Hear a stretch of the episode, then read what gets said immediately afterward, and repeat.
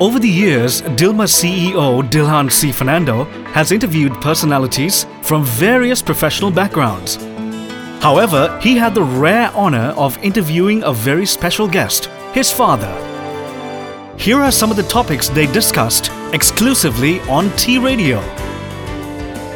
As a second generation and probably echoing the sentiments of the third generation, I think for us it is a privilege to be a part of a business that has such a beautiful equilibrium between the taste that we offer our customers, the goodness, the natural antioxidants, but equally and very importantly, the purpose. Thank you, Tati, for this first interview.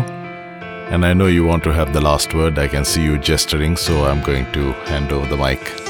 Let me assure the listeners in any part of the world that the only brand of tea today that maintains its quality, freshness, image, and integrity and promises is Dilmah. 32 years ago, I said I'm bringing integrity back to tea, quality back to tea, and I will share my earnings with the poor and the community.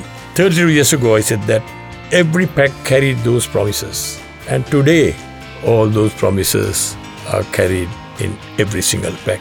As a farmer, I have remained, maintained, stuck to all my promises.